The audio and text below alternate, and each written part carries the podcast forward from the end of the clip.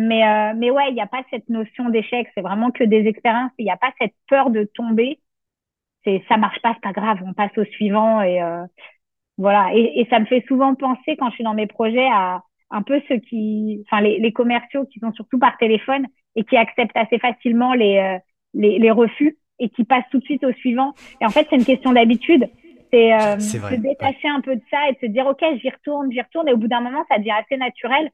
Et ils apprennent, euh, en fait, chaque refus leur permet de se dire, OK, là, c'était pas bon, j'ajuste mon discours. Ben, moi, aujourd'hui, je le vis un peu de, la même manière. C'est-à-dire que chaque, tentative, eh ben, euh, c'est une manière de, progresser. Ça marche pas, ça marche pas, c'est pas grave. Il faut vraiment essayer de se détacher de, de, du projet. En tout cas, pas, mettre trop d'émotions dans, dans, dans, chaque, euh, chaque chose qui réussit pas, en tout cas qui ne prend pas la direction qu'on voudrait. L'impossible n'existe pas tant qu'on n'a pas essayé. Je suis Cyril Blanchard, entrepreneur et conférencier. J'aide les sportifs à vivre de leur passion. Depuis de nombreuses années, je côtoie les plus grands coachs et athlètes. Avec Champion de ma vie, je vous propose de découvrir ensemble ces champions au parcours inspirant. Leur singularité va vous surprendre tout autant que leur simplicité. Mon but est simple, vous permettre d'acquérir les clés pour atteindre à votre tour vos objectifs. Tout le monde est capable de réaliser ses rêves. Devenez à votre tour champion de ma vie. Bonjour à toutes et tous et bienvenue dans le podcast Champion de ma vie. Aujourd'hui, j'ai le plaisir d'accueillir alors une athlète, euh, une déesse. C'est pas un dieu du stade, c'est une déesse des rings et c'est l'athlète, la, euh, bah, je crois, si je dis pas de bêtises, Sarah, tu me diras le contraire. Je crois que tu es une des plus titrées en France, si c'est pas là, là et le, parce que je crois pas qu'il y ait un boxeur qui fait autant de titres que toi dans le monde de la boxe.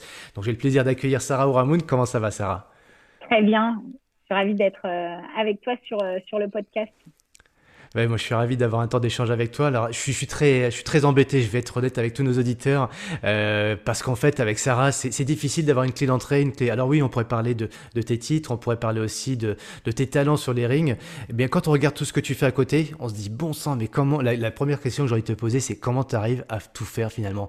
Euh, et s'il y avait qu'une seule chose, tiens, je vais te prendre un petit peu par un angle compliqué. S'il y avait qu'une seule chose à retenir aujourd'hui de Sarah, euh, tu vois, on est le, on est le 24 mai euh, 2020 trois aujourd'hui, s'il y avait qu'une seule chose que tu aimerais partager avec nous sur ta grande carrière de mère, de sportive, d'entrepreneuse, etc.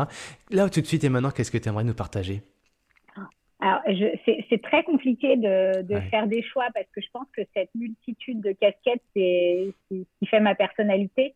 Je suis comme ça de, mmh. depuis petite hein, et euh, j'ai le souvenir que je disais à ma mère que je voulais faire un métier par jour et elle me disait que c'était pas possible. Et, en fait, mmh. aujourd'hui, c'est un peu ce que je fais, tu vois, de, de, de naviguer comme ça d'univers en univers et de aussi essayer de trouver du lien parce que euh, il y, y, en a du lien dans, dans, tout ce que je fais. C'est c'est pas complètement décousu. Un univers nourrit l'autre et me permet de, de tirer des, des, leçons qui, qui sont euh, constructives dans, dans chacun de, des projets que, que je mène. Non, le, le, je pense que le, le point commun vraiment, c'est euh, le plaisir de, de, faire les choses. Mmh. Euh, je suis animée par le plaisir et, et c'est vrai que dès qu'il n'y a pas de plaisir, dès que je me sens pas à l'aise avec les gens qui, qui m'entourent, euh, je suis pas du tout engagée et, euh, et je, je, me retire. Donc c'est vraiment ce qui caractérise chacun des, des projets de, que je mène, c'est vraiment ce, le plaisir que je peux prendre à les mener et l'envie à chaque fois de, de me challenger. J'aime bien essayer d'aller mmh. là où euh, ou, euh, ou enfin dans, dans, des univers que je connais pas, euh, presque me, me, mettre un peu en difficulté pour voir jusqu'où euh, je peux aller. Ouais. Et c'est ça qui t'a amené à, à, la boxe Ça s'est fait naturellement, la boxe? C'était ton univers C'est un coup de hasard C'est une rencontre Ça s'est passé comment tes débuts avec la boxe? Parce que le plaisir dans la boxe, prendre des coups, ah non, on plutôt. Il y en a, il y en a du plaisir. Ouais. Même tu vas nous raconter ça. Non, moi, c'est vraiment une rencontre hasardeuse. J'ai toujours aimé ah. les. le... Enfin, j'ai toujours fait du sport parce que Très tôt, j'ai eu l'image de ma mère qui, euh, qui était très sportive et qui, euh, qui croit énormément aux, valeurs éducatives du sport. Et donc, j'ai mmh. commencé par le, le judo euh, parce que c'était l'époque un peu de David Douillet, une fédération qui mettait en avant les, les valeurs de discipline, de respect qu'on développait au judo. Et donc, voilà, j'ai commencé un peu comme ça. J'ai testé plein de sports, beaucoup de sports de combat. Je sais pas pourquoi, je pense que j'ai toujours aimé un peu la, la confrontation. Et puis un jour, je suis passée devant une salle de boxe. Euh, J'y ai mmh. découvert un univers euh, assez incroyable que je connaissais que dans les films de Rocky.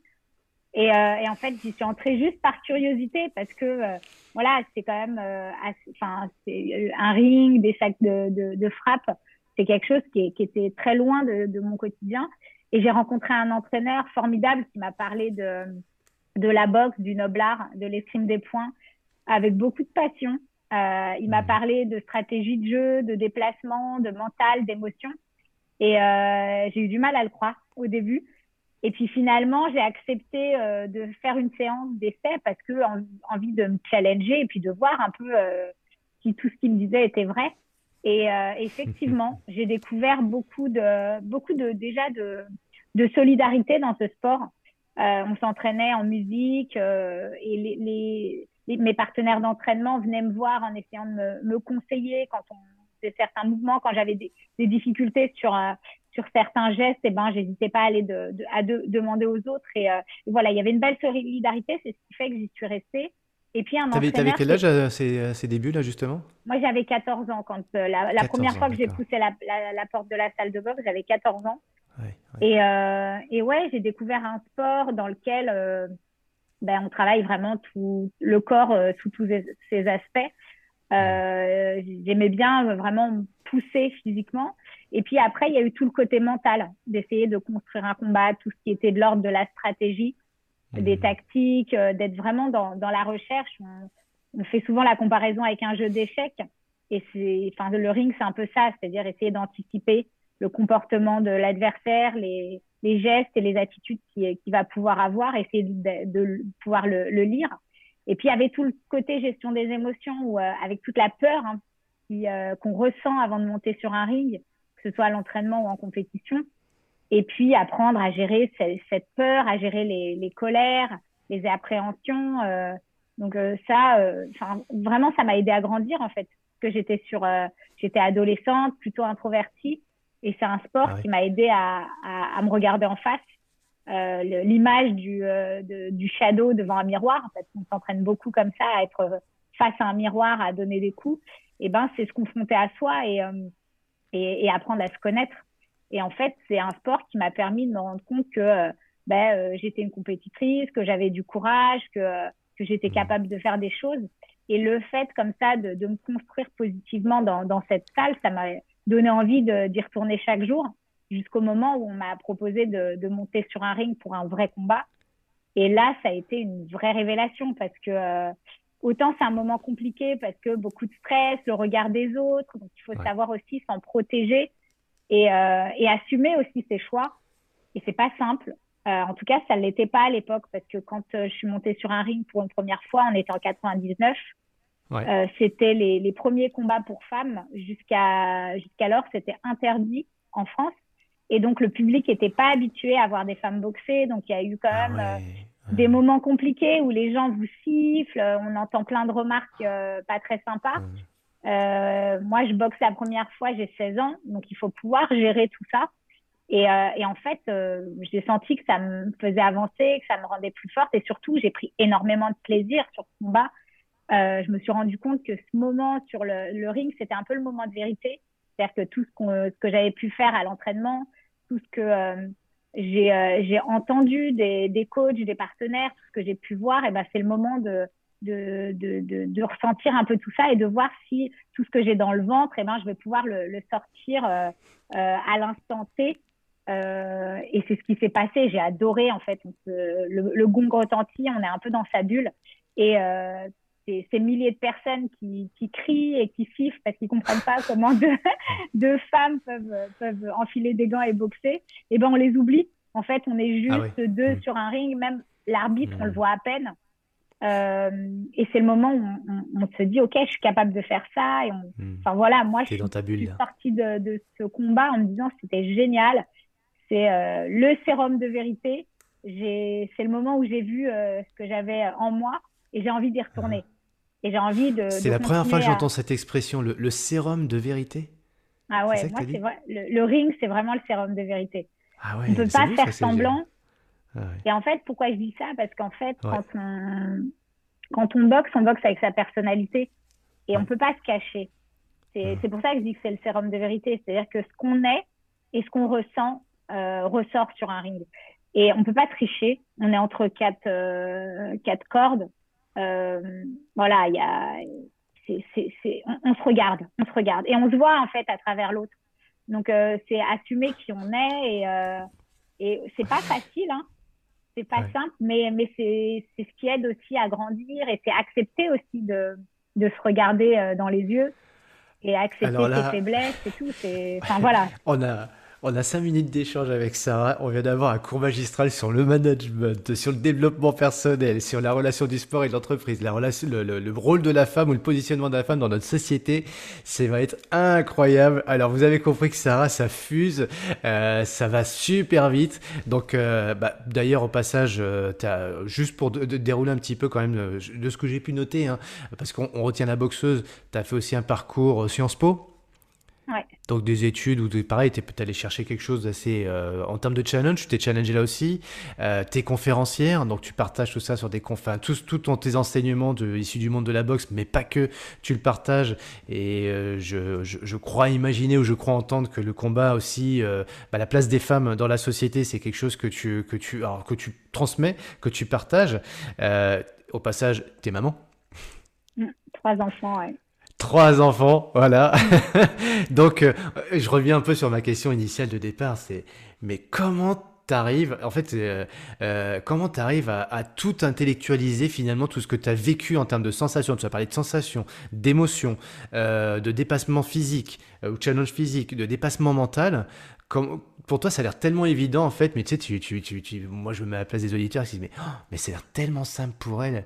Mais si demain je veux être une femme engagée, je veux être une femme combative, une femme qui, a des responsabilités familiales, enfin en tout cas qui et tout ça, comme tu l'as dit en plus avec le, plaisir comme trame de fond.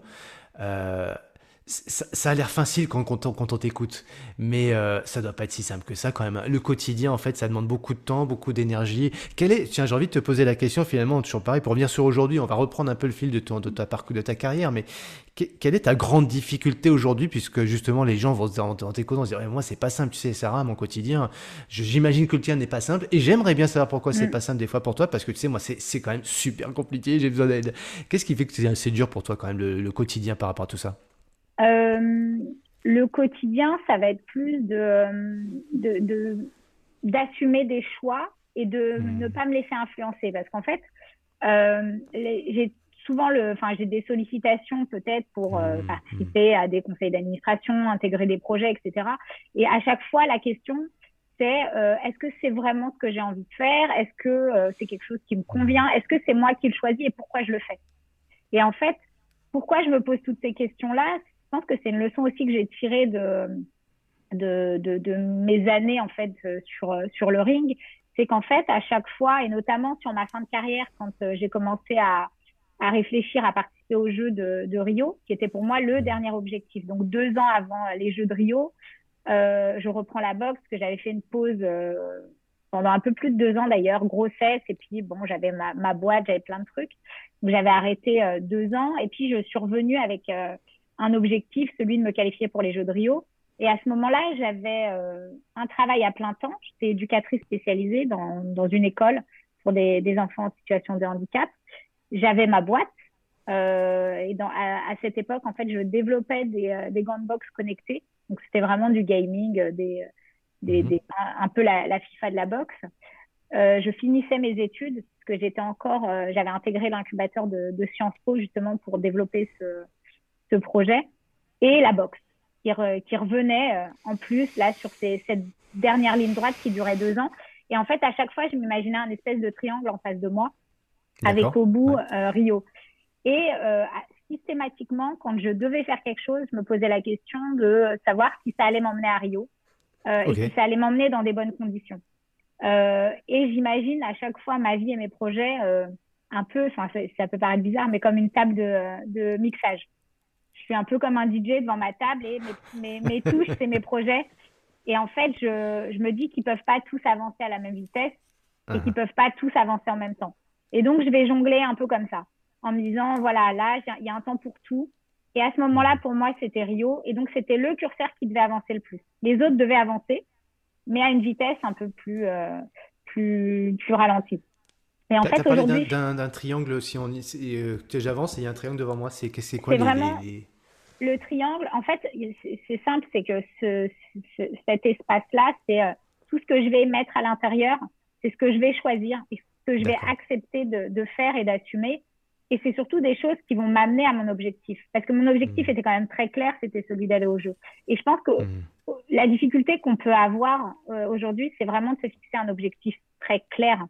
Euh, mmh. Pour moi, les jeux, c'était simple. Euh, il y avait un, un, objectif qui était de me qualifier. Il y avait une date. Euh, et donc, je comptais aussi les, les, jours. Et en général, dans, le, dans notre quotidien, on n'a pas forcément d'objectif aussi clair, de date. Euh, on n'a pas un calendrier bien précis parce que quand on est athlète, on, met, on met en place une stratégie et puis on a notre euh, euh planning qui est, qui est, fixé avec des étapes mmh. clés, etc. On prend le temps de tout analyser. Euh, dans la vie lambda, on fait pas ça. On va pas analyser à chaque fois qu'on atteint un objectif et on le fait sans forcément que ce soit hyper bien réfléchi. Mais aujourd'hui, c'est ce que j'essaye de faire en fait, c'est de me dire à chaque fois où je veux aller, c'est quoi les, les, les, étapes clés et à cette étape-là, qu'est-ce que je, je, suis censée euh, avoir euh, mmh. fait ou, ou pas. Et surtout, en fait, ce qui est important pour moi, c'est de me dire à chaque fois que j'avance, est-ce que je le fais et euh, parce que c'est un choix que j'ai pris où je me suis laissée influencer par la société, par voilà. Mais, mmh. mais une fois qu'on le sait, déjà, c'est plus facile. Parce qu'il y a des fois où on fait des choix pour faire plaisir ou parce que mmh. c'est compliqué de dire non. Et, euh, et moi, j'ai tendance à vouloir être souvent bienveillante et dans le consensus. Et donc, euh, le fait de me dire, OK, ça c'est un choix que j'ai fait, euh, bah déjà, il y a plus de plaisir et donc je le fais mieux. Euh, et ça permet aussi euh, Pour reprendre l'exemple de, de, de, Rio, donc en 2016, bon, là, là, là un enjeu super fort, super élevé, était hyper focus là-dessus. Donc on peut comprendre que la, la prise décisionnelle d'assumer tes choix qui sont pas liés à ça, c'est simple, ou c'est plus simple de dire bah ça je renonce, ça je fais pas parce que ça, ça va me prendre trop de temps, c'est c'est pas, ça va me freiner dans ma quête de, de qualification pour les JO. Euh, on va en reparler parce que ça fait partie de ta carrière. Je pense peut-être un des points d'aboutissement quand même d'une carrière de sportif, d'y être et en plus d'avoir une médaille. Mais là, après l'après JO, comment tu fais ou en ce moment, comment tu fais pour gérer? Est-ce que tu as un, pareil, un enjeu super élevé, euh, un focus hyper important et qui te permet de, faire plus des choix ou bien tu en as plusieurs? Comment tu arrives à garder cette, cette ligne-là aujourd'hui? Euh, ben, j'ai des j'ai des projets qui sont euh, des projets professionnels qui sont importants mmh. que je mmh place vraiment au-dessus et qui seront toujours mmh. prioritaires euh, et ça, je, je l'assume, je le dis aussi. Euh, donc, si j'ai des sollicitations, je dis OK, ça m'intéresse, mais là, c'est pas le moment parce que j'ai tel et tel objectif qui euh, importe plus et c'est ma priorité. Et en fait, une fois que c'est affiché, c'est plus facile parce que mmh, on, mmh. on, on, connaît le chemin après et, et ça permet de, de faire le, le, tri. Et puis après, il faut aussi accepter de, de dire non, de ne pas être partout. Euh, moi, quand j'ai lancé ma boîte, j'ai assumé le fait qu'il fallait faire beaucoup de réseaux, il fallait être présente, il mmh. fallait prendre la parole. Et j'ai donc j'ai eu un temps en me disant voilà pendant euh, deux ans, eh ben je vais beaucoup beaucoup travailler. Euh, je vais poser toutes les bases, je vais me faire connaître, je vais apprendre, je vais me faire coacher, etc.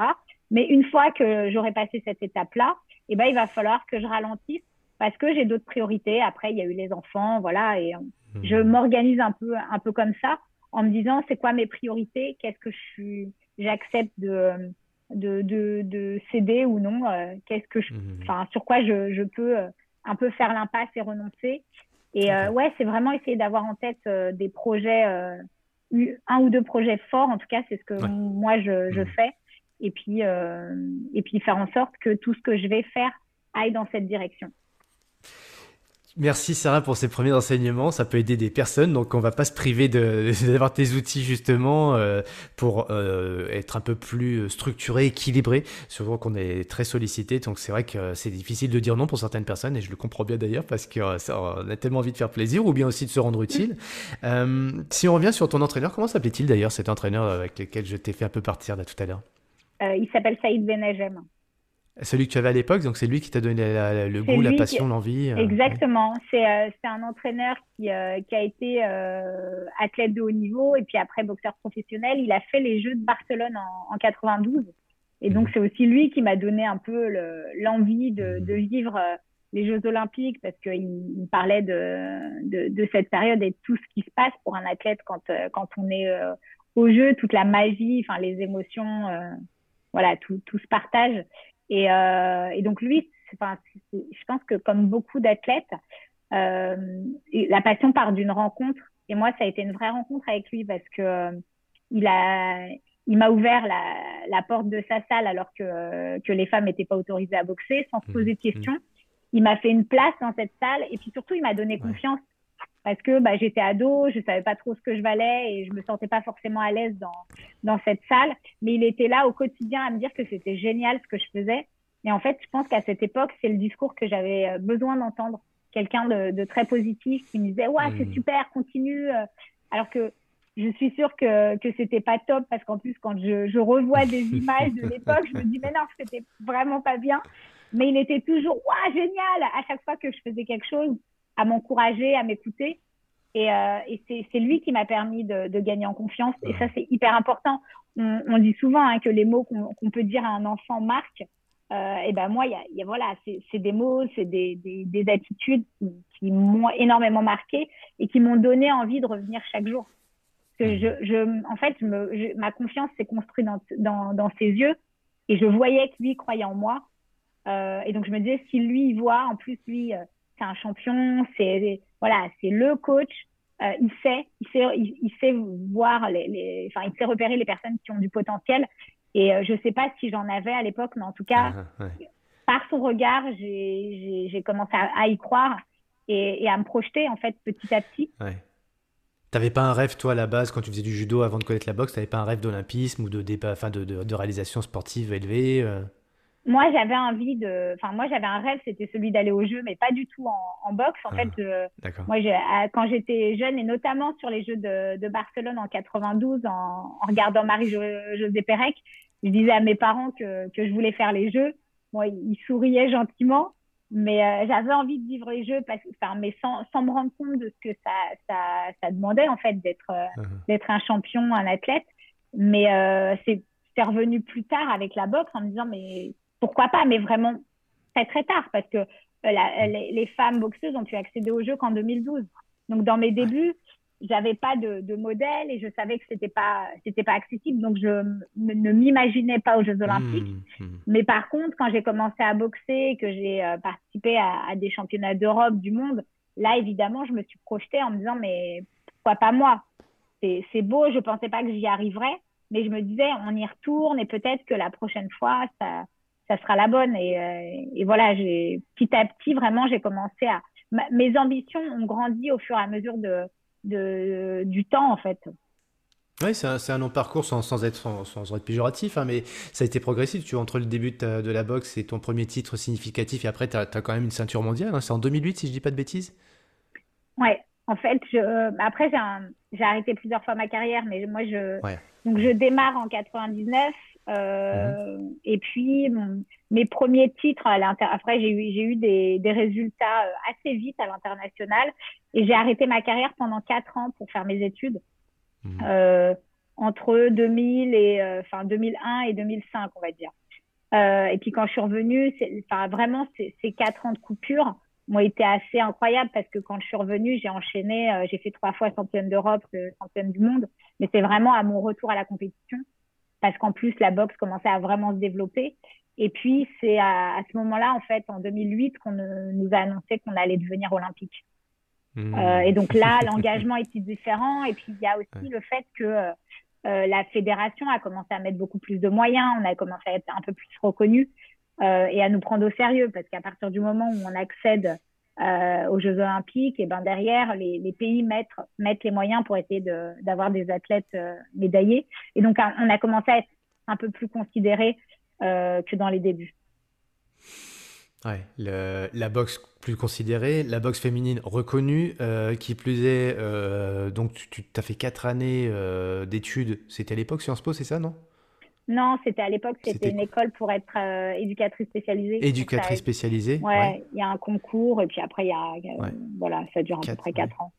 4 ans, 4 Et là, pendant ces 4 années, euh, pas de boxe?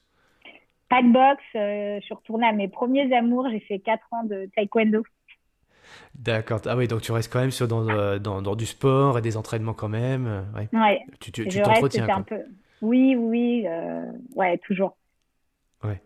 Ouais. D'ailleurs, bon, au, passage, quand même, pour ceux qui, celles et ceux, je dis celles en premier d'ailleurs, mais ceux aussi qui veulent te suivre, on te suit un petit peu comme je sais que tu aimes bien partager sur les réseaux, moi je suis un peu sur ton Instagram, c'est la meilleure chose que tu nous recommandes sur garder la forme, bouger, être en bonne, bonne activité, même si on fait des études comme toi pendant 3 ans, 4 ans, où il y a des priorités, on doit être maman, ou on se casse le, le talon, que sais-je, euh, la, la, cheville, peu importe, on peut continuer à faire de l'activité, donc toi on te suit comment, comment tes bons conseils, on les suit comment?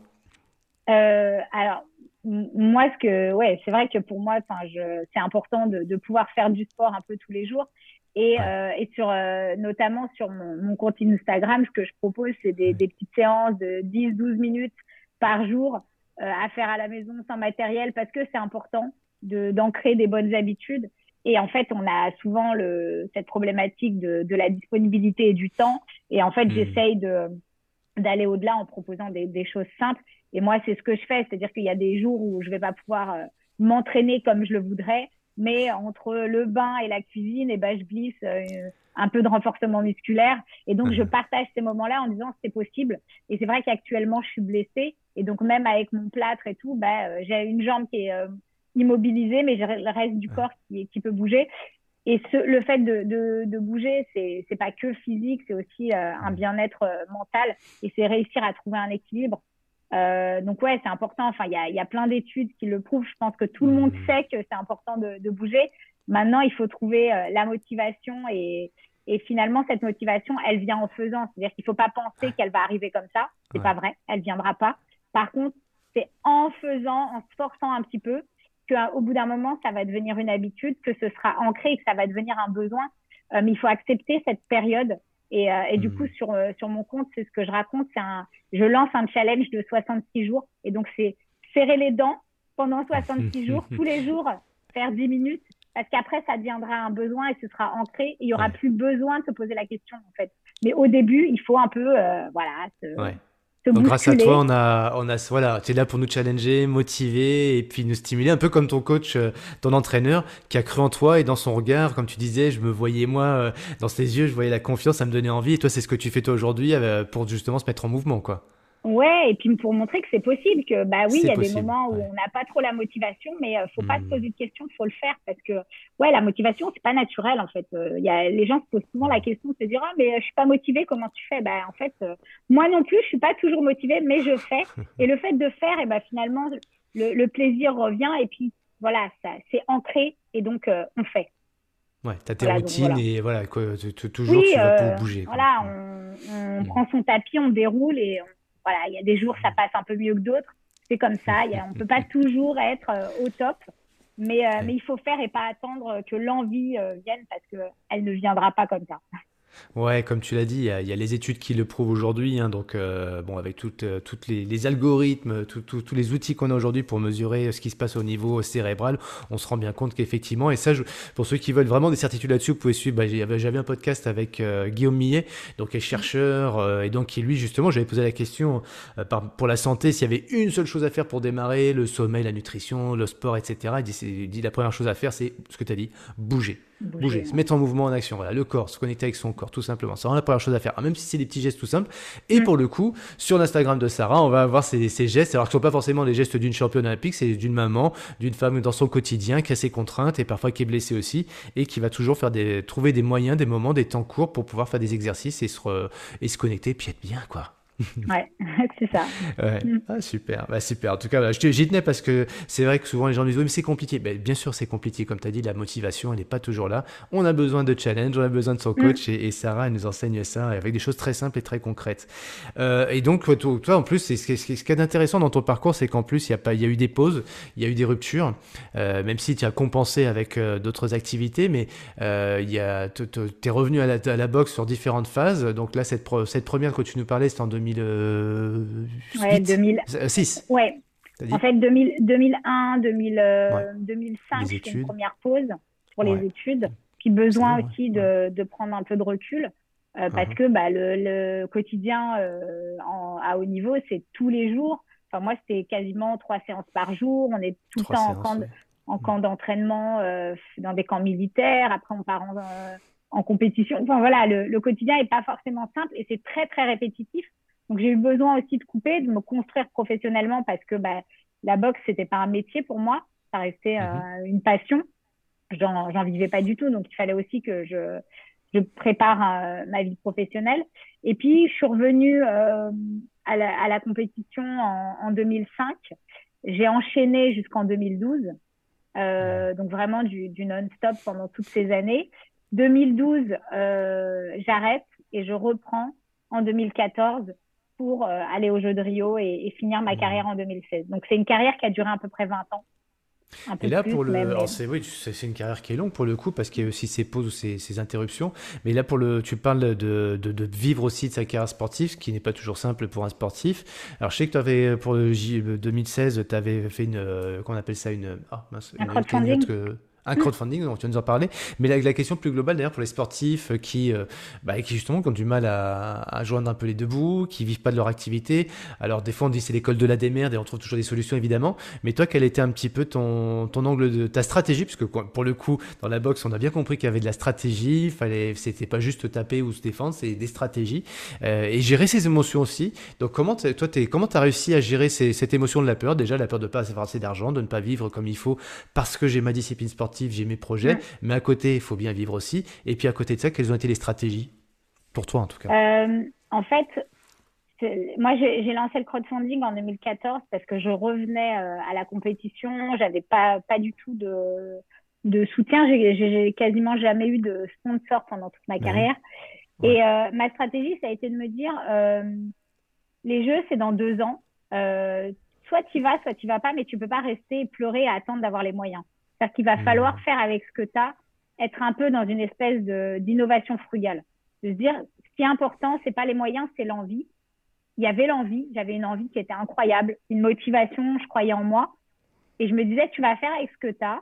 Il y a, il y a des athlètes dans certains pays qui ont vraiment euh, très peu de moyens mmh. et qui arrivent à euh, être super forts et euh, on les voit décrocher les plus belles médailles aux Jeux Olympiques. Euh, on peut avoir les, meilleurs moyens, mais s'il n'y a pas la motivation, si on ne travaille pas, il n'y a, rien. Donc moi, hmm. je suis partie du principe de me dire, si, si a l'envie, il y aura un chemin. Et euh, fais avec ce que tu as. Et puis si sur le chemin, il y a, y a, des belles surprises, et eh ben, tant mieux. Euh, mais j'avais pas envie que ça devienne un frein. Et franchement, à partir du moment où, euh, où je me suis dit, on y va avec ce qu'on a, et eh ben, c'était pas un souci en fait. C'était pas un souci parce que j'ai réussi à m'organiser.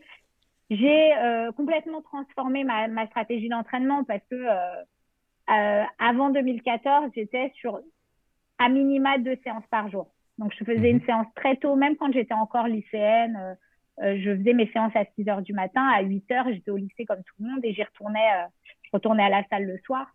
là, j'ai pris le parti de m'entraîner une heure par jour en me disant j'ai 16 ans d'expérience derrière moi.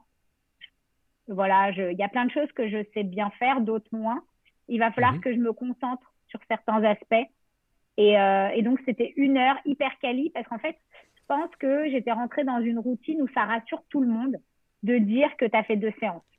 Hmm. Et moi, pendant des années, euh, eh ben, il y a des fois où je sortais des séances d'entraînement en me disant c'est fait. Et j'ai même le souvenir que quand on était en stage de l'équipe de France, on collait, on recevait en, arrivant euh, notre planning de la semaine, on collait le planning au-dessus de notre lit et dès qu'on mhm. revenait de l'entraînement, on cochait, un peu comme en prison. Et, euh, et en fait, il y a plein de fois où j'ai fait des séances euh, juste parce qu'il fallait les faire, parce qu'il fallait rassurer l'entraîneur, parce que si on les faisait pas, ben, ça envoyait quelque chose de, de, négatif. Et en fait, en revenant, je me suis dit non, ça peut pas se passer comme ça.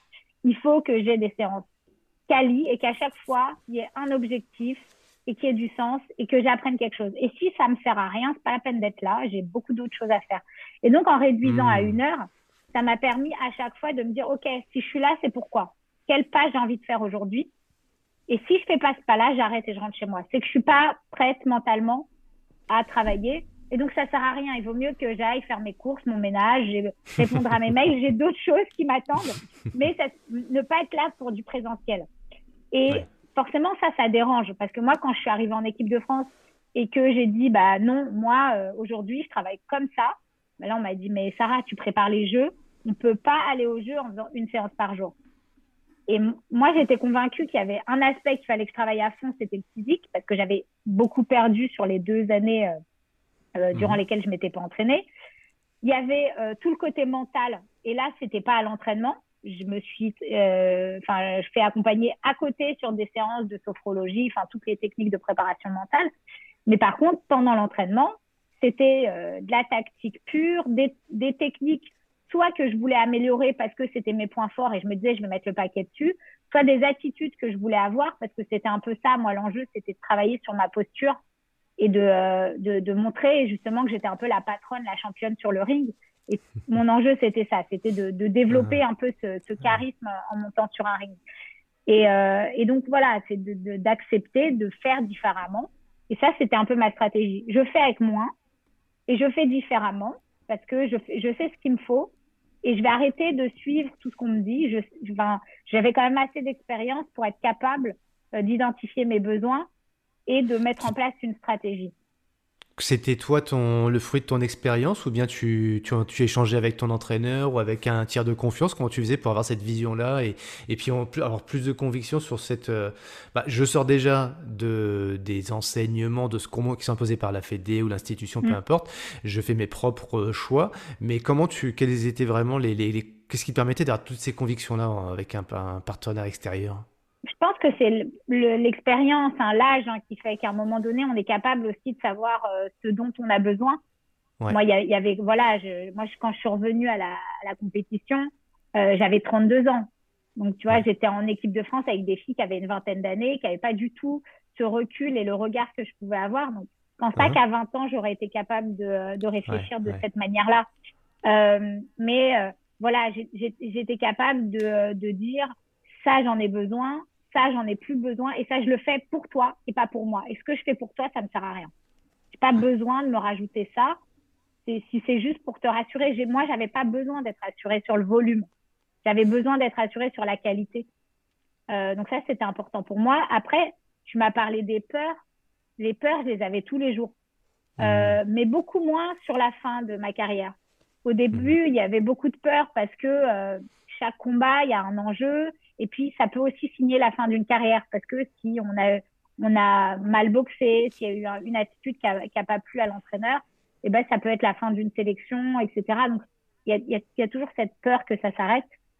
Euh, quand je suis revenue, j'étais beaucoup plus détachée parce que je me disais, euh, qu'est-ce qui peut arriver de grave? En fait, euh, ça reste du sport, on va se calmer. Mes enfants vont bien et c'est le principal. Et euh, surtout, j'avais une vie à côté de la boxe. Et le fait d'avoir euh, à côté d'autres projets, mmh, d'autres choses qui, mmh. qui, pouvaient aussi me ressourcer, ça m'a permis de, de vraiment d'être beaucoup plus apaisée. Parce qu'en fait, euh, il y a aussi le, cette notion de, de plaisir qui était différente, où il, y mmh. il y avait pendant des années, euh, pour moi, le plaisir, c'était la médaille autour du cou. Moi, j'étais une compétitrice euh, je voulais faire le maximum de combats et c'est ce que j'ai fait. Hein. J'ai fait 265 combats, c'est énorme en fait en, C'est un record, ça, non? Il n'y a pas un boxeur français, je crois qu'il en a fait autant, il me semble. Ouais, non, mais c'est énorme, c'est énorme. Mais c'est vrai que j'adorais ça, j'adorais la compétition et ah. mon objectif quand je partais en compétition, c'était d'en faire le maximum. Et pour en faire le maximum, il faut les gagner parce qu'on on est sur un système à mort subite, donc dès qu'on perd un combat, c'est terminé, on sort de la compétition. Et donc, je voulais à chaque fois comme tout le monde, hein, aller le plus loin possible. Mais c'est ce que j'aimais. Moi, j'aimais l'entraînement. C'est là où je euh, la, compétition, c'est là où je prenais du plaisir, beaucoup moins à, à l'entraînement. Mais euh, voilà, il y avait euh, cette envie de, de, monter à chaque fois sur un ring et de gagner. Sur ma fin de carrière, le plaisir, euh, j'ai appris en fait à, à, à, rejouer sur un ring en me disant ce qui est important, ça va être le moment sur le ring parce qu'à la base, t'es venu à la boxe parce que t'aimais boxer. C'est pas juste euh, qu'on te lève le bras et que et, de gagner qui, mmh. qui t'a plu et qui a fait que t'es que es resté. Et en fait, c'est essayer de bouger ce curseur plaisir et de le ramener sur l'essentiel. Et l'essentiel pour moi, c'était de jouer, d'être dans des stratégies et de me dire, je finis le combat, quelle que soit la décision, je me suis éclatée. Et, et à partir du moment où j'ai retrouvé ce plaisir de, de, jouer, le plaisir de faire, et ben déjà j'ai progressé plus vite parce que bah forcément on fait mieux les choses qu'on aime. Euh, et puis, je me suis détachée du résultat, du regard des autres. Mmh, euh, mmh. Et j'ai appris à apprécier le moment sur le ring et, euh, et à repérer les, les, moments aussi où je progressais. Parce qu'en fait, on pense qu'on progresse que quand on gagne. Euh, et moi, je me disais, ben non, parce que de toutes les façons, quand je vais revenir à la compétition, je vais perdre mes premiers combats. Et tout le monde va voir que je vais perdre et tout le monde va penser que je me plante et que j'ai pas, j'aurais pas dû revenir et que j'y arriverai pas. Mmh, Mais mmh. l'important pour moi, ça va être ce qui va se passer en fait sur ce ring et comment je vais progresser sur chaque combat, victoire ou défaite, peu importe le résultat. Mais c'était très compliqué à la fin des combats pour moi parce que j'étais hyper contente. Je me voyais progresser. Il y avait quelque chose que j'avais fait de mieux que le combat d'avant. Mais les autres, les coachs, l'entourage, les sélectionneurs, hmm. voient une défaite. Ils vous voient pas avancer, en fait. Et en fait, ma, ma, ma plus grosse stratégie dans mon retour, ça a été de me dire, hmm. c'est quoi tes objectifs internes? C'est qu'est-ce que tu veux vraiment améliorer? Quand tu montes sur un ring, pense à tes objectifs internes. Et ton objectif interne, c'est, euh, peut-être euh, un enchaînement que tu faisais pas avant et que tu vas réussir à faire maintenant, euh, peut-être une posture, mais ça va pas être le résultat. Le résultat, c'est un objectif externe. Mais si tu progresses sur l'interne, forcément, à un moment donné, tu vas arriver sur, euh, sur l'externe qui est le, la victoire. Et comment tu arrives à te. Enfin, tu as, donné énormément de choses, là, notamment sur la notion de plaisir. Donc, euh, euh, je vais juste pas oublier la question que je veux te poser. Tac, tac, ok. Le plaisir, tu donné plein de choses. C'est savoir faire des coupures déjà. Si je fais des coupures, je prends du recul, etc. Je reviens plus motivé. Ça, on sent que c'est une des clés. Euh, la deuxième que j'ai pu noter par rapport à ton plaisir, c'est aussi d'avoir plusieurs choses à côté. Il n'y a pas que ça. Je me mets pas trop de mmh. pression par rapport à ça parce que je sais qu'à côté, j'ai d'autres choses qui m'apportent du ressourcement. Puis la famille et ça permet aussi de relativiser. C'est que du sport, ok. Euh, il y en a plein, hein. j'espère que les auditeurs ont noté. Puis si vous n'avez pas tout noté, euh, vous pouvez le réécouter un replay. Vous pouvez même le regarder d'ailleurs sur YouTube, que vous verrez Sarah. Et pour 200, soit combien de matchs 200 265. Finalement, ça va, ton visage reste assez épargné, hein, donc ça va. donc vous pouvez vérifier sur YouTube, évidemment. Pardon? J'ai essayé, j'ai essayé de ne pas prendre trop de coups. D'accord, ouais. Et du coup, pour garder du euh, maximum de plaisir, il y, a plein de notions en fait autour du plaisir et pas se mettre la pression aussi sur le résultat, voir la progression, etc. Accepter la, défaite entre guillemets, mais qui n'en est pas une parce que toi tu as la progression. Mais la question que je vais poser, j'y reviens. Euh, un truc qui va pas être simple à gérer quand même, c'est comme tu dis la pression extérieure. Alors pas la famille, mais euh, pour le coup les coachs, les, les fédés, les médias, etc., qui eux voient la défaite, bah alors comment ça s'est passé, ça racontez-nous, c'est n'importe quoi. Mais non, j'ai progressé. Oui, non, mais c'est bon, vous avez perdu quand même. Comment tu gérais ça? Euh, En fait, je stoppais les gens en général tout de suite en me disant, euh, je, je, je, sais comment je dois avancer et je, quand les gens ont tendance à vouloir donner leur avis, et donc, je disais tout de suite, euh, écoute, euh, enfin, je t'ai pas demandé ton avis, je, voilà, j'avance, euh, j'ai pas besoin de, de savoir ce que tu en penses. Et en fait, très tôt, je me suis dit qu'il fallait que je me protège parce que euh, les, les, débuts, en fait, ça, quand les gens venaient me voir et me disaient, ah, mais c'est bien, déjà, t'es remonté sur un ring après ta grossesse, c'est bien, t'as essayé. et en fait, je leur disais, mais c'est pas l'objectif. En fait, je veux me qualifier pour les Jeux. Euh, donc, laissez-moi aller au bout. Euh, et donc, très souvent, on me disait, mais c'est déjà pas mal, tu as essayé, c'est chouette, tu es courageuse, mais euh, tu vas te faire du mal, tu vas pas y arriver, euh, tu devrais arrêter. Et, et, en fait, très tôt, je me suis dit, non, il faut stopper, il faut pas hésiter à dire aux gens, mais à aucun moment, je t'ai demandé ton avis, donc c'est gentil, mais laisse-moi faire. Alors justement, ça m'amène une question et je l'ai repose, c'est la question que je voulais te poser un peu tout à l'heure, que j'ai pas, pas très bien posé finalement. C'est euh, toi dans cette protection, tu parles d'une bulle, euh, je me protège, etc. Et mm. toi, ton avis finalement, euh, bon, t'es courtoise et je sais que tu leur dis, quoique des fois, c'est bon, ouais, ce que tu racontes, ça dépend des émotions du moment. Mais quelles étaient les personnes toi, sur lesquelles tu t'appuyais pour dire, lui avec lui ou avec elle d'ailleurs, je sais qu'on est focus sur l'objectif TOC et là on va pouvoir échanger ensemble. Quelles étaient vraiment ces personnes sur lesquelles tu pouvais compter et il y avait une vraie écoute mon mari, ça a été vraiment le, premier parce que lui, dès le départ, il y a cru.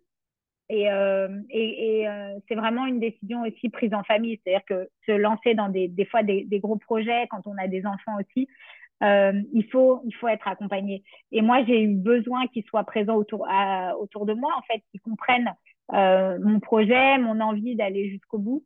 Euh, qui m'accompagne et qui, qui, me conseille aussi. Il a été lui aussi athlète et boxeur professionnel, donc il comprenait cette envie de, de remonter sur un ring. Et, euh, il a été là à chaque fois pour me, me rassurer, me prévenir aussi que ça serait un, chemin un peu sinueux et qu'il fallait accepter ces moments un peu difficiles, des moments où bah, on doute beaucoup parce que ça fonctionne pas, mais essayer de toujours se rappeler l'objectif et continuer à avancer.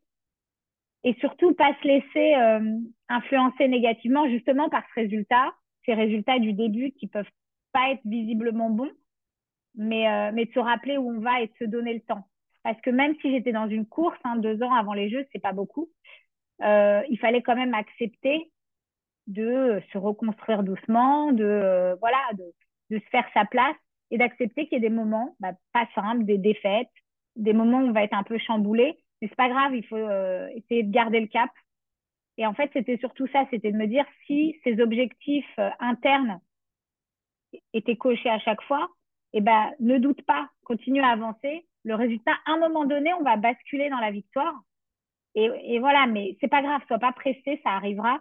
Mais voilà, il y a un cap, c'est celui de se dire j'ai mes objectifs internes, et si je les coche, ça va, rassure-toi, avance quoi. Hmm.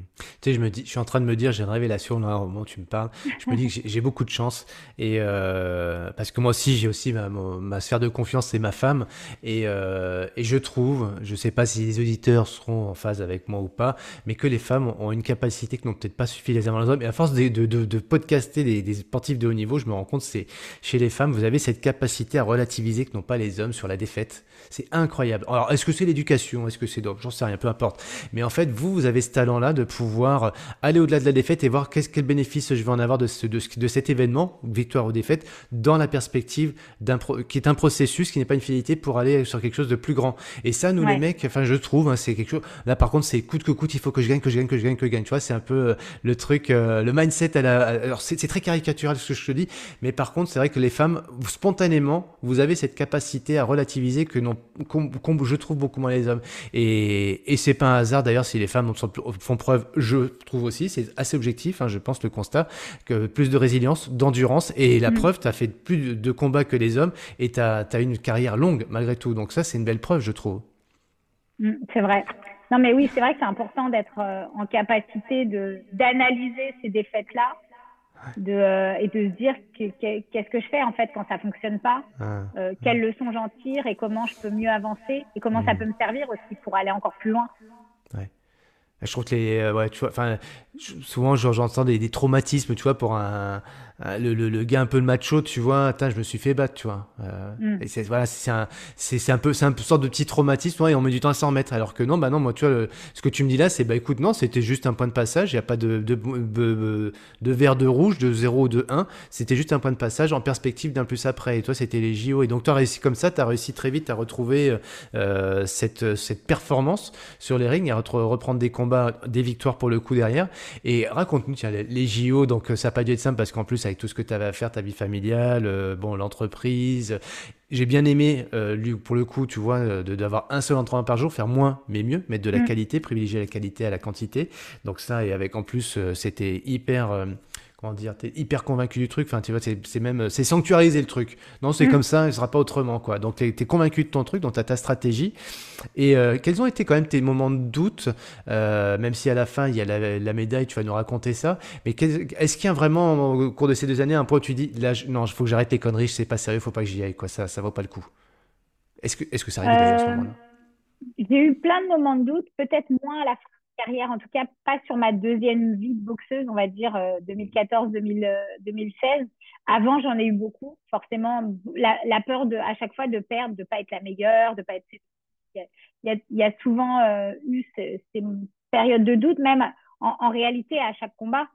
Euh, la peur, la peur de ne de, pas réussir à, à, délivrer les coups, à trouver la bonne stratégie, euh, beaucoup de doutes sur, euh, sur le physique, les capacités à, à tenir, euh, à, à, surprendre, etc. Donc, mais, mais je crois que j'en ai eu besoin de ça pour, pour me permettre de à chaque fois me remettre en question. Euh, sur la fin, je l'ai moins eu parce que je me suis fait accompagner, parce que j'ai appris à relativiser. Et justement, il y a cette notion de plaisir qui est revenue et qui, qui a été centrale, euh, qui m'a aidé à, à vraiment à, gagner en confiance, je pense. Et surtout, c'est la paix que j'avais, la sérénité de me dire, euh, je, enfin, je, je, me sentais euh, assez légère sur un ring en me disant, euh, je suis là pour m'amuser. Et puis, je mesurais la chance que j'avais. parce que je me disais, c'est quand même incroyable euh, à mon âge, dans ma situation, d'être là aujourd'hui et la chance d'avoir une passion et de me dire, euh, tout le monde n'a pas euh, cette, la possibilité de vivre son rêve et moi, je suis dedans. J'ai la possibilité aujourd'hui d'avancer vers mon, rêve, euh, un rêve d'enfant, celui d'aller aux Jeux Olympiques. J'ai une passion qui me permet de me lever chaque matin avec le sourire, avec un projet, avec une envie. Et ça, c'est précieux.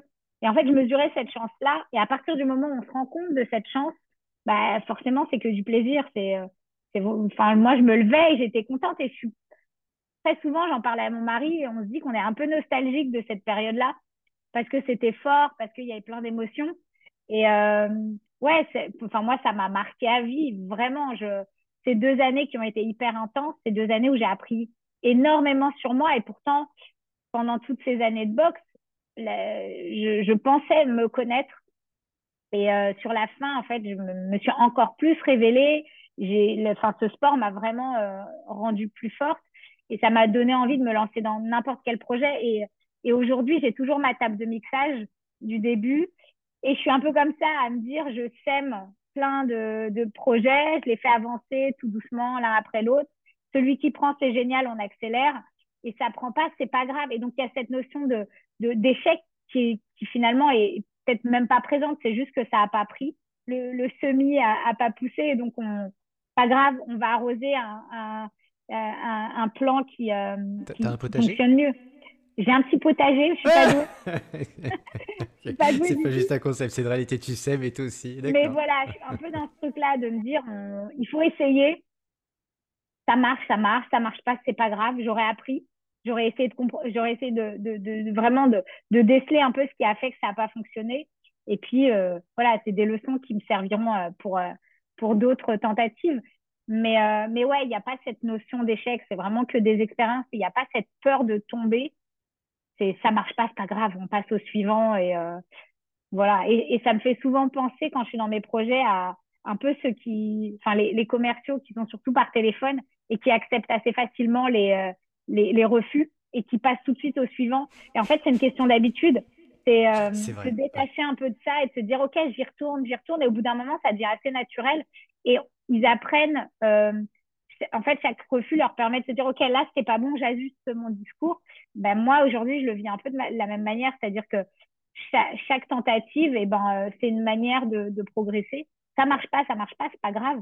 Il faut vraiment essayer de se détacher du projet. En tout cas, pas, mettre trop d'émotions dans, euh, chaque chose qui réussit pas, en tout cas, qui ne prend pas la direction qu'on voudrait. En parlant de, des, je reviens un petit peu sur la notion d'envie parce que toi, tout, le, point de départ des JO, en fait, c'était, une, c'était une envie. Euh, j'ai noté, tu vois, l'envie, puis après le chemin, et on verra sur, le mm. chemin euh, euh, si voilà ce qui se passe. Et quelle a été pour le coup la, question inverse par rapport à tout à l'heure, c'est entre 2014 et 2016 pour toi, quel a été à un moment donné le, truc, waouh, trop bien, je suis trop contente, il y a eu ça. Alors est-ce que c'est financier, est-ce que c'est un, un combat, qu'est-ce qui fait qu'à un moment donné, waouh, ça y est, c'est bon, je suis là, j'ai pris le bon chemin, tu vois? Euh, c'est arrivé assez tard parce que j'ai commencé à me dire c'est bon, on y est qu'une fois, une fois que je me suis qualifiée pour les Jeux. Parce que il euh, y, a, y, a, quand même la pression qui est, qui est, qui est là, hein, qui est présente euh, au, au, quotidien. Et, et c'est en même temps, c'est cette pression qui faisait que tous les jours, je me disais il faut que je fasse encore mieux et encore mieux et encore mieux pour euh, avoir le, le, niveau. Et en fait, ce qui, ce qui s'est passé, c'est que moi, j'ai, j'ai je suis remontée sur un ring euh, le 14 avril 2014. Un premier combat, j'ai détesté ce premier combat. J'ai eu des mauvaises sensations. Enfin, euh, j'ai fini le premier round en revenant dans le coin et en disant à mon entraîneur, écoute, euh, enfin, c'est des conneries, j'aurais pas dû retourner, je me sens pas bien. et puis il me dit, ah, écoute, tais-toi, finis le combat. Concentre-toi, reviens dedans. Et donc je finis ce combat, je le gagne, mais j'avais honte. vraiment, j'avais honte. Ah ouais, non, mais j'avais honte de ma prestation, etc. Mais bon. Et, euh, et en fait, quand je descends du ring, j'ai plein de gens qui viennent me féliciter et qui commencent à me dire, écoute, Sarah, c'est top, euh, mais voilà, arrête-toi. Faut arrêter. C'est pas. Donc, et des amis proches aussi qui me disent, Sarah, c'est bien, mais tu as réussi à remonter sur un ring, tu as tout gagné, tu as déjà été championne du monde, tu plus rien à prouver, etc. Et c'est à ce moment-là que je me dis, non, il faut que je me protège, mais surtout, il faut que je me donne du temps. Et donc là, je prends un agenda et je me, je me dis, je prendrai ma décision dans un an. Le 14 avril 2015, et eh ben je voilà, je prendrai un temps pour voir un peu comment j'ai progressé pendant un an et si vraiment j'ai le niveau pour pouvoir prétendre à une qualification pour les Jeux. Mais pendant toute cette année, il ne faudra pas se poser de questions. Que tu le fais au quotidien, tu fais le maximum et on chasse les doutes, on chasse les peurs parce qu'il va y en avoir plein. Il va y avoir des gens qui vont te dire que tu vas pas y arriver, tu vas avoir des, des, grosses difficultés, des gros moments de doute, tu vas avoir mal physiquement parce que le corps est plus habitué à tout ça. Pas grave, on fait. Et le 14 avril, dans un an, on fera le bilan et on verra clairement où je suis dans le ranking. Est-ce que j'ai euh, la possibilité ou pas de me qualifier? Et euh, donc, j'ai travaillé pendant un an sans me poser de questions. Et, euh, et ça, vraiment, ça m'a aidé d'avoir cette échéance. Parce que sinon, on se pose des questions. Et en fait, à chaque fois qu'il y avait des moments où euh, je sortais d'un entraînement, ça ne s'était pas passé comme je le voulais, je me disais, stop, on verra demain, tu continues, tu continues. Et ça, ça m'a bien protégée. J'ai eu vraiment ce, ce, cadre qui m'a permis d'avancer sans, sans douter, sans perdre aussi, sans me laisser parasiter par, euh, par plein de, de, pensées négatives, par des discours négatifs, par le, le, regard aussi que les autres pouvaient poser chez moi qui aurait pu créer du doute. Et euh, un an après, j'ai fait le bilan. Le ranking était bon. Je gagnais mes combats. J'avais battu des filles qui étaient dans, dans le top 10 mondial. Donc, j'étais prête. Il fallait que je continue. J'étais dans la bonne voie. Donc, ça, c'est vraiment, je pense que c'est quelque chose qui, qui, a été très impactant pour moi de, de réussir à fixer cette échéance de la tenir et de pas se poser de questions. Pas lâcher, sur cet objet, ouais, cette échéance, ouais. T'as pris une date, tac, ça y est, maintenant, c'est. Voilà, oui, parce que quand on se lance, évidemment qu'il y a plein de difficultés, il y a plein de doutes. Enfin, l'idée, c'était pas de, de faire les choses bêtement parce que j'avais quand même une stratégie sur l'entraînement, sur des objectifs euh, internes que je, que je voulais atteindre.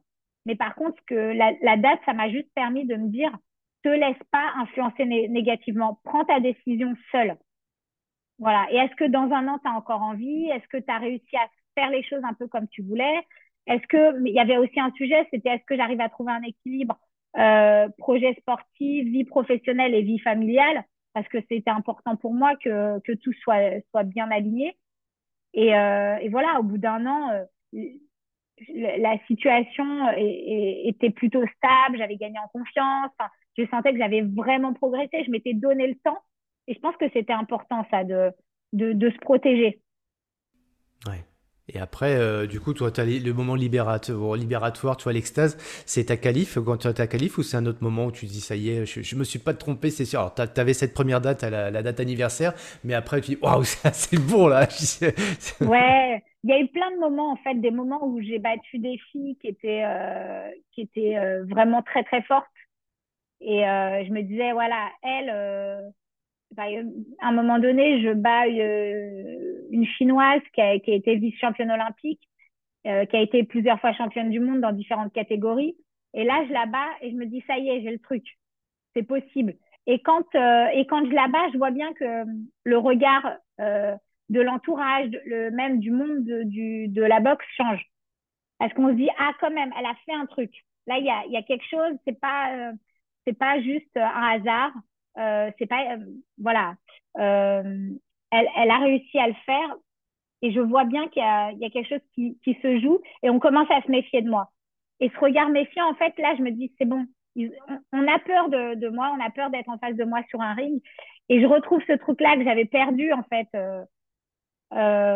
Et donc, là, je me dis, ça y est, je, je suis bien, on continue. On continue, on va commencer à se douter de moi, on commence à me regarder. Et à partir du moment où on vous regarde, c'est que vous êtes dangereux. Euh, et ça fait du bien, en fait. Là, je me dis, c'est bon, je suis bien. je commence à, à faire peur et, et que je vais pouvoir compter bientôt. Et donc là, voilà, à partir de ce combat-là, j'étais en Turquie et je reviens de Turquie et je me dis, c'est bon, on y est, on y est, je, commence à palper le truc. Et, euh, et derrière, bah, forcément, il y a ce combat et ça donne envie, et je gagne confiance et je me dis, tout ce que j'ai fait sur ce combat, il faut que je sois capable de, de le refaire et de le faire encore mieux. Et voilà, c'est monté un peu crescendo comme ça. Et après, quand tu es, à, quand es à Rio, euh, c'est plutôt aligné, tu es sereine. Euh, c'est, qu'est-ce qui fait que ça se passe jusqu'en finale euh, tu, nous racontes un petit peu, tu vois, les temps forts? Ouais. évidemment, il y a la qualif où c'est vraiment le moment de libération parce que euh, j'avais presque l'impression que c'était irréel tellement que j'avais j'avais attendu des années, qu'il y avait pas mal de. Ouais, c'était c'était assez fou. Et les jeux, en fait, je savais déjà que moi, c'était c'était les derniers combats parce que j'avais prévu vraiment d'arrêter ma, ma carrière à la fin de ces jeux. En fait, j'y suis allée avec deux objectifs simples. Le premier, c'est zéro regret. Je me disais, il faut que je donne tout sur le ring, que, que je descende du ring et je me dise pas, j'aurais dû, j'aurais pu, etc. Donc, je voulais vraiment me donner à, à 3000%.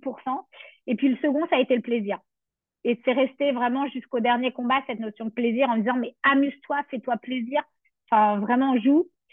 Fais la, la boxe que t'aimes. Euh, et donc, voilà. Et, et après, j'ai pris les combats un par un, en me disant, je vis pleinement mon combat ça passe, on continue. Ça passe pas, ben, c'est pas grave, j'aurais pas de regrets et j'aurais euh, kiffé le, ce moment.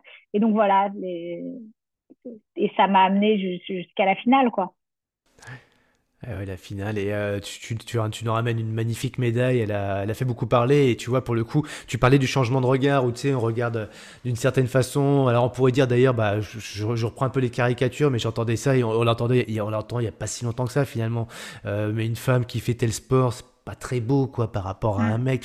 Dans, le cyclisme on entend, je vais pas les nommer il y a, sur YouTube il y a ah des trucs. sur des directeurs sportifs c'est pas c'est un peu beau je les entends dans leur bouche quoi des gens quand même connus.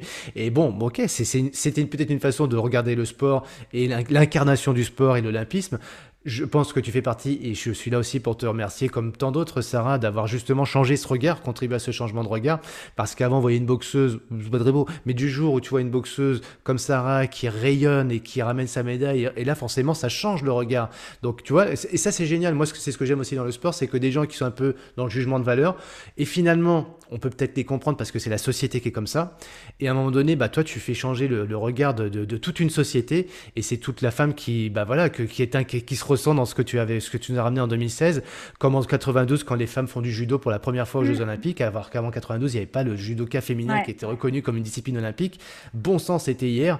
Donc voilà, c'est des gens comme toi et c'est vrai que bah moi j'en ai des frissons de te le dire, mais je, voilà, je, je, je, je, parle pas pour 60 millions de Français ni pour la terre entière, mais moi je ressens ça comme ça en tout cas, comme un simple, simple citoyen et je peux que te remercier pour ça parce que s'il n'y a pas, comme tu as dit tout à l'heure, finalement ces moments d'action, euh, ces moments de, de, voilà où on voit il se passe quelque chose, bah après ça change tout, tout, le regard de, je trouve du monde quoi. Donc merci pour ce que tu as ce fait et puis en plus maintenant tu tu bah, tu, tu l'incarnes par des prises de parole où tu vas pouvoir aussi bah là aussi transmettre ça, partager et puis il y a tout un tas de gens qui vont se reconnaître derrière ça. Donc qu'est-ce qui fait d'ailleurs qu'après tu, c'est venu naturellement les, justement tes prises de parole, la conférence, comment ça s'est fait cette c'est naturellement il y a quelqu'un qui t'appelle un jour, euh. bonjour Sarah, vous venez parler, euh, ça s'est passé comment le début? Euh, c'est arrivé bien avant de la fin de ma carrière.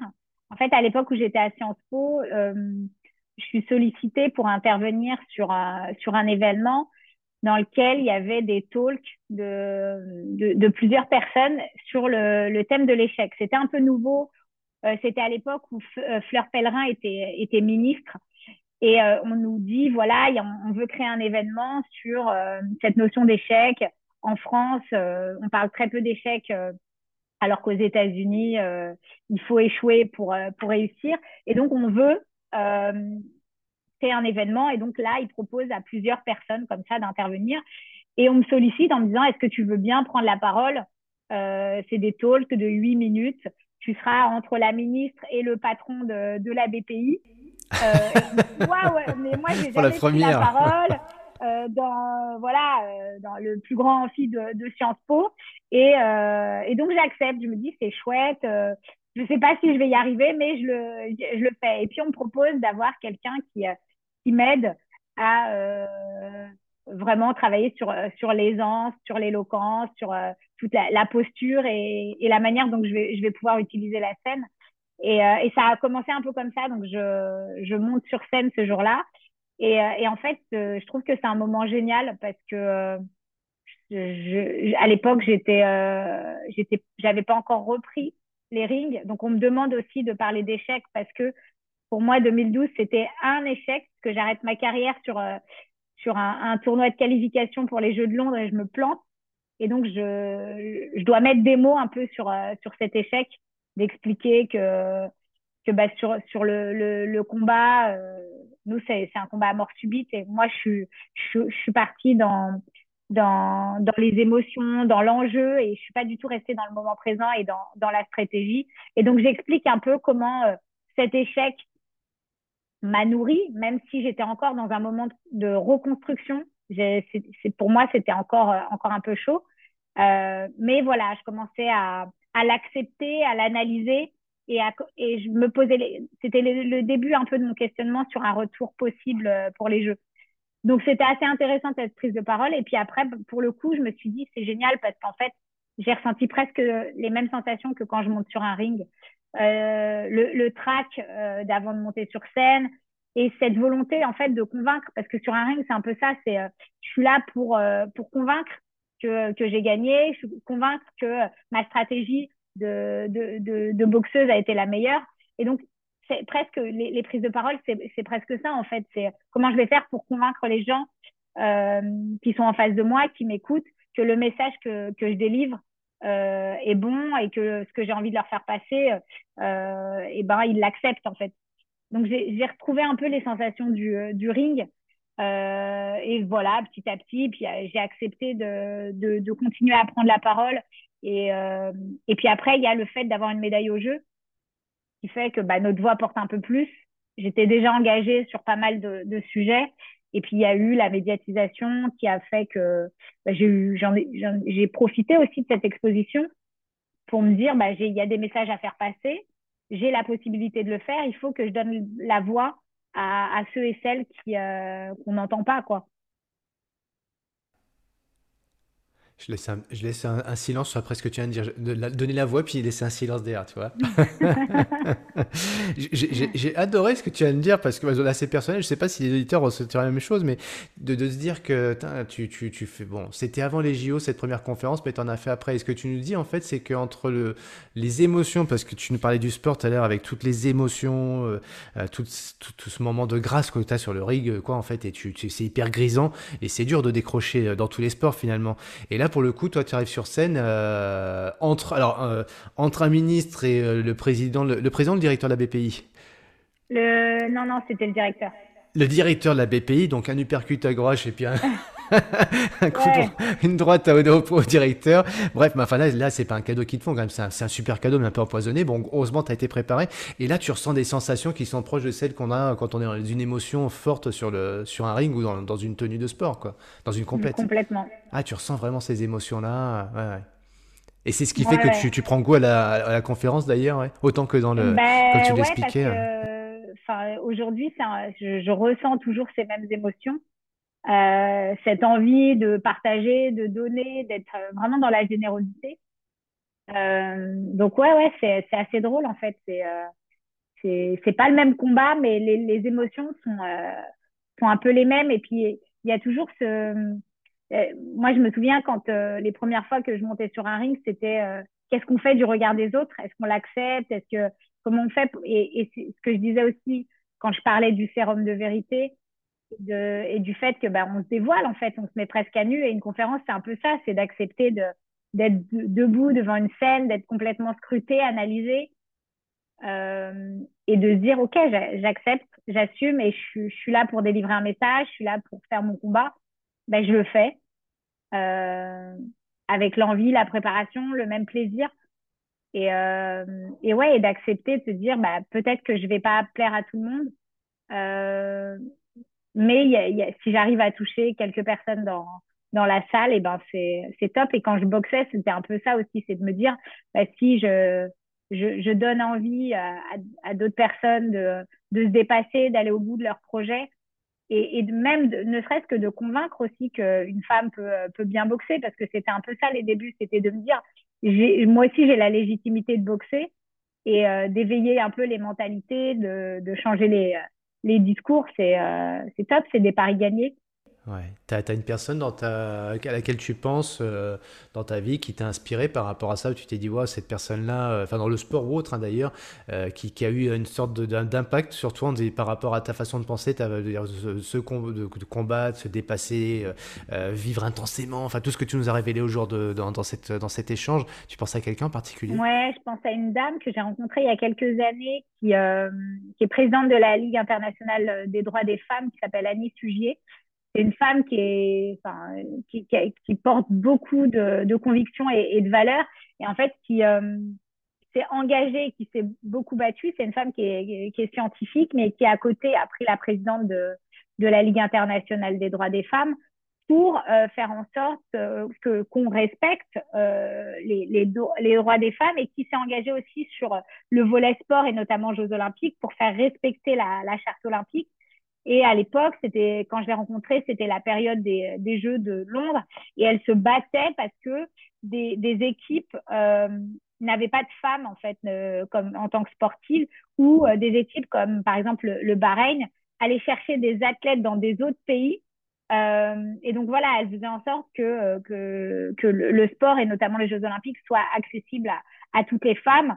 donc voilà, et c'est une femme vraiment qui s'est battue, qui s'enchaînait sur les les stades, qui faisait plein de trucs, qui, voilà, qui n'était pas toute jeune, mais qui donnait toute son énergie euh, pour aller au bout de, de ses combats. Et ça, je, je, trouvais ça assez impressionnant. Enfin, moi, elle m'a beaucoup inspirée par sa force de conviction, son, son courage.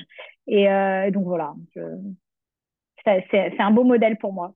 Hmm. Je crois que tu connais un peu l'exercice, mais je vais le faire. Là, ça, on se retrouve dans, dans six mois. tu vas partir sur une, sur une super conférence, tu vas partir au Brésil d'ailleurs pour une conférence, et puis là dans l'aéroport, enfin, il y a, y a quelqu'un qui te regarde et, et, en fait tu la reconnais, c'est elle, c'est Sylvie, hein, c'est ça? Annie. Annie, excuse-moi. Elle est encore dans, de ce monde peut-être ou pas d'ailleurs? Oui, ouais, ça va. Et, euh, et, en fait, Annie, elle a, elle a quelqu'un à côté d'elle, tu vois, et c'est pas Annie qui vient te voir parce que toi, elle t'a reconnu tout, grand sourire et tout, trop contente. Mais c'est la personne qui est à côté d'elle et, et c'est ça, c'est ça. Elle a une fille peut-être, Annie, je sais pas. Ouais. Non.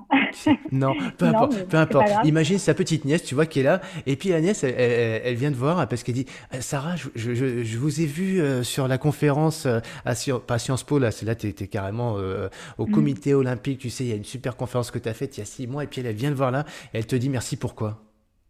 Par rapport à ce que tu as dit, tu l'as touché. merci. Oh, c'est jamais facile cet exercice. Hein. Euh, non, peut-être pour, euh, pour avoir rappelé cette notion de, de, de plaisir qu'on doit avoir dans, dans ce qu'on fait, de d'essayer de, de, de, prendre le temps de se questionner et de se dire qu'est-ce qu'on veut vraiment, qu'est-ce qu'on aime vraiment et, euh, et pourquoi. Mmh, mmh. Voilà, et peut-être qu'elle peut-être qu'elle voilà, peut-être qu'elle elle aura pu à la fin de, de ce podcast se poser la question de savoir euh, est-ce qu'elle ce qu'elle fait aujourd'hui euh, elle le fait vraiment avec plaisir ou elle le fait par, euh, par obligation. Après, des fois, on, voilà, on peut pas toujours tout choisir, mais en tout cas de se dire est-ce que j'ai le choix euh, de, de changer les choses qui ne me conviennent pas? Hmm. Ah bah ça tu nous as donné plein de clés là-dessus. Je trouve que c'est très intéressant ce point-là parce que le, le, choix et, souvent quand bah, tu as parlé de l'influence des gens, euh, tu peux mm. pas le faire, faut pas faire ci, pas faire ça, c'est pas sérieux, machin, pas à ton âge, peu, peu importe, pas, pas, pas, pas, quand on est maman, etc. Bah choisir et puis aller au bout et ça tu nous as donné plein de clés. Donc j'espère que les, les, les, personnes qui justement ont du mal peut-être à, à, se recentrer, à savoir pourquoi ils font les choses ou vraiment bah, si, être déterminés, engagés dans ce qu'on fait avec cette notion de plaisir parce que c'est là-dedans, c'est ouais. passionnel, c'est euh, très très fort en soi. Et toi, tu nous as fait, moi je pense, je, moi, en tout cas c'est mon cas, tu m'as donné envie d'aller de bout de mes idées au travers de cet échange et de croire en soi, quoi, en fait, et, euh, de se dire qu'aussi, euh, après avoir trouvé son, son alors j'ai adoré moi cette expression, je l'ai jamais entendu, ce sérum de vérité. Alors c'est propre à, toi, c'est propre à la mm. boxe. J'avais jamais entendu, je trouve ça trop beau. Et euh, en tout cas, grâce à ce, ouais, être soi sur le ring, être soi dans la vie, pour pouvoir aller euh, au bout de son de son rêve. Et puis après, euh, porter ce rêve qui va qui va au-delà, parce qu'on peut incarner des messages. Et, toi, pour le coup, tu les portes au travers de tes prises de parole. Tu es engagé aussi, puisque je crois que tu es dans quelques alors, dans des associations, même des, des membres de. Qu'est-ce que mm. quelle est l'action qui te tient le plus à cœur d'ailleurs en matière d'engagement? Est-ce que c'est au Comité olympique? C'est quoi ce qui te tient le plus à euh, j'ai, euh, j'ai créé une association qui s'appelle Boxer Inside Club, dans laquelle vraiment je propose des, programmes d'éducation, d'empowerment euh, par la boxe, donc pour différents publics, les femmes, les enfants, mais c'est vraiment utiliser le, la boxe comme outil de performance. Tu me, tu m'enverras le lien, comme ça je mettrai dans le, dans, je mettrai. Si d'ailleurs, si tu veux qu'on prenne contact avec toi, on a parlé de, de ton Instagram, mais s'il y a deux trois choses qui tiennent vraiment à cœur, n'hésite pas à me les envoyer. Et donc nos auditeurs qui écoutent le podcast pourront, voilà, vous mettez dans, dans les commentaires, envoyer euh, pour justement prendre contact avec euh, bah, tout ce que nous a partagé euh, Sarah, ce sera là. Et, et donc Sarah, je te, je te, remercie infiniment euh, pour ce, ce, sérum de vérité. Tu as été toi, euh, et c'est ça qui est agréable avec toi. En plus, bah, eh bien, merci aussi d'avoir pris le temps de, de, de partager avec nous, parce que comme vous l'avez compris, Sarah, euh, elle, elle dit pas oui à tout parce qu'elle a énormément de choses à faire dans sa vie. Elle nous a dit oui pour ce podcast, champion de ma vie, et on est, on est infiniment reconnaissant, Sarah, euh, et on te souhaite une très belle continuation pour la suite. Merci beaucoup. à très bientôt, Sarah. Très vite. Merci à tous d'avoir écouté ce nouvel épisode Champion de ma vie. Si vous souhaitez entrer en contact avec nous, vous êtes les bienvenus. Chez Champion de ma vie, on aime les rencontres, on aime les opportunités. N'hésitez pas à noter et partager ce podcast autour de vous. Envie de partager un commentaire, n'hésitez pas, on répondra à chacun d'entre eux. On est là pour vous aider à atteindre vos objectifs et on vous souhaite un maximum de motivation et on se retrouve dans deux semaines pour un nouvel invité. À bientôt